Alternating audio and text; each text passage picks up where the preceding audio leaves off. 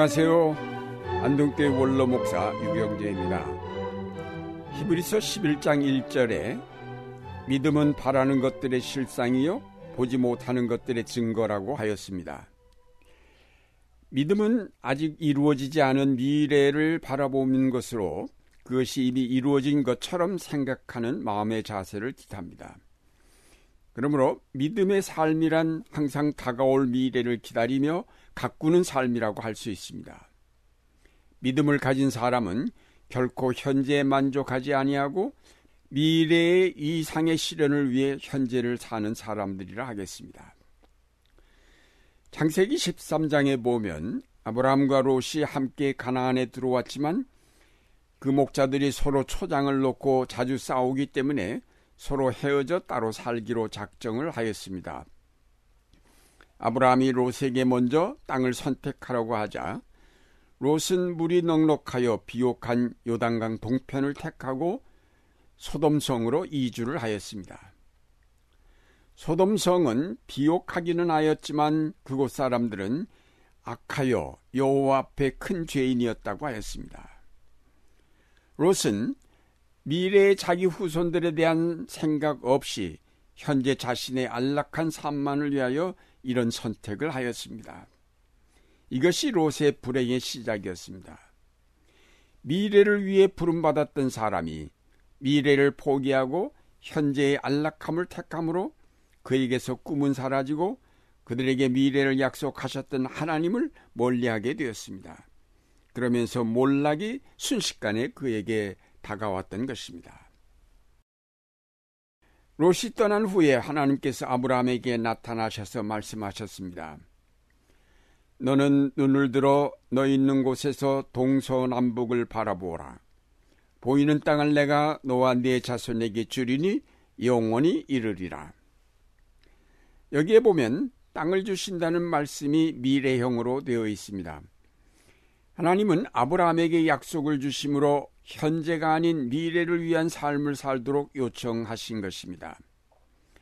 약속의 말씀을 들은 아브라함은 험악한 산지인 헤브론으로 옮겨 거기에 장막을 치고 여호와를 위하여 단을 쌓았다고 하였습니다.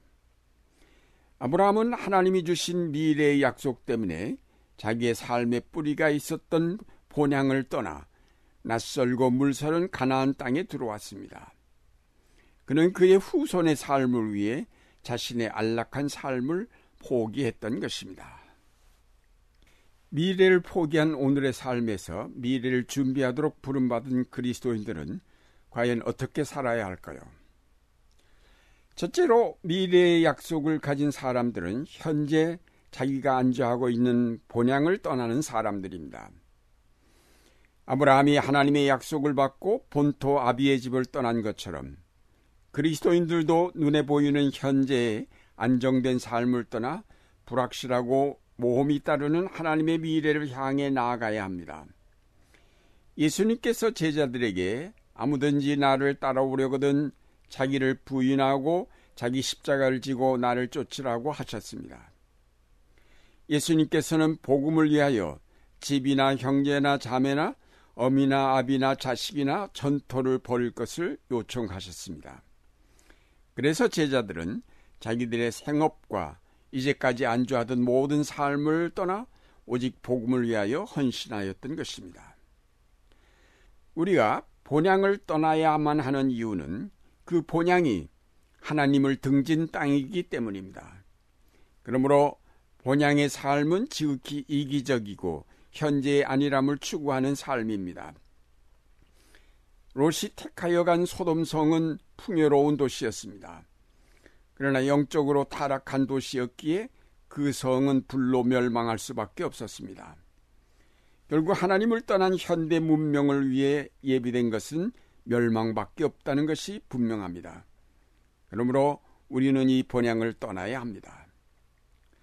우리가 또한 본향을 떠나야 할 이유는 미래의 본향이 더 좋기 때문입니다.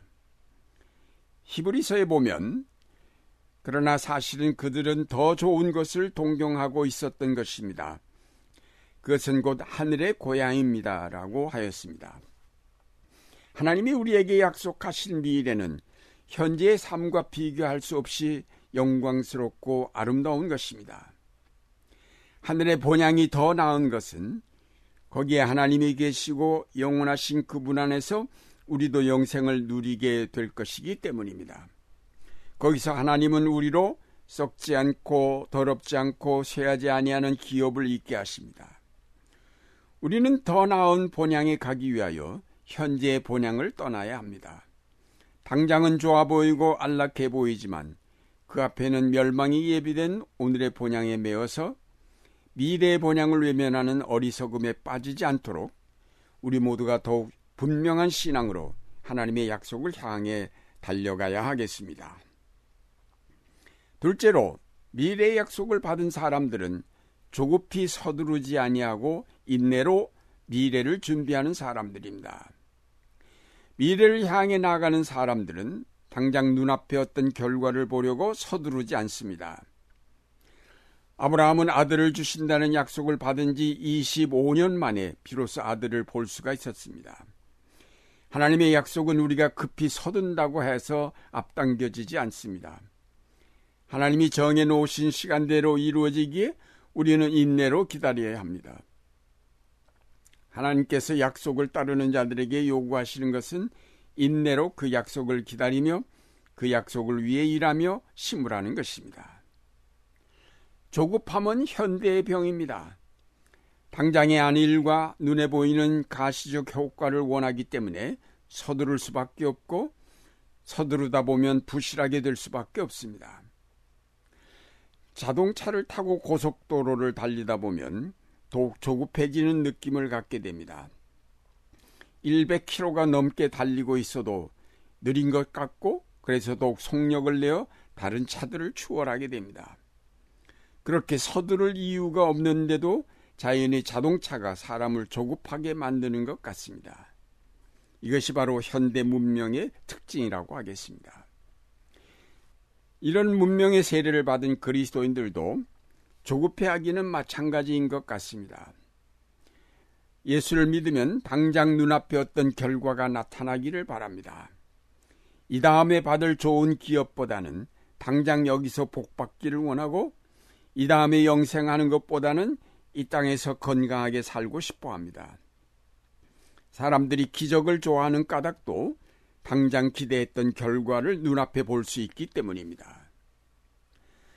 유럽의 엄청난 성당 건물들을 보면서 감탄하게 되는데 무엇보다도 그 인내심과 장기적인 그들의 안목에 더욱 감탄하지 않을 수 없습니다. 로마의 성베드로 성당은 100년이 걸렸고 파리의 노트르담 사원은 200년, 그리고 독일 쾰른의 성당은 500년이 걸렸다고 합니다. 한 성당을 이런 긴 세월에 걸쳐 건축한다는 그 놀라운 인내력에 감탄하지 않을 수 없습니다. 500년은 고사하고 5년 앞도 준비하지 못하는 우리의 신앙, 우리의 교회들을 돌아볼 때 과연 우리가 이 다음에 이루어질 하나님의 약속을 기다리고 있다고 말할 수 있을까요? 사랑하는 여러분, 우리는 미래를 약속받은 하나님의 자녀들입니다. 그러므로 우리가 자기만을 위하여 살던 본향을 떠나 더 나은 본향을 향해 우리는 전진하는 자들입니다. 과거의 삶에 대한 미련을 버려야 하겠습니다. 롯과 같이 버리고 떠났던 본향을 다시 찾아 들어가는 어리석은 자가 되어서는 안 되겠습니다. 지금 우리 눈에 보이는 현란한 이 땅의 삶에 현혹되어서는 안 되겠습니다.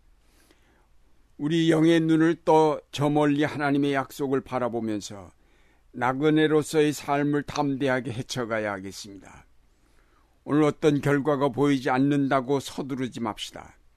끈기와 인내를 가지고 미래의 약속을 바라보며 꾸준히 씨를 뿌리고 가꾸며 기다리는 자들이 되어야 하겠습니다. 미래의 약속과 연결되는 신앙의 고리를 부지런히 만들어가는 여러분이 되시기를 바랍니다.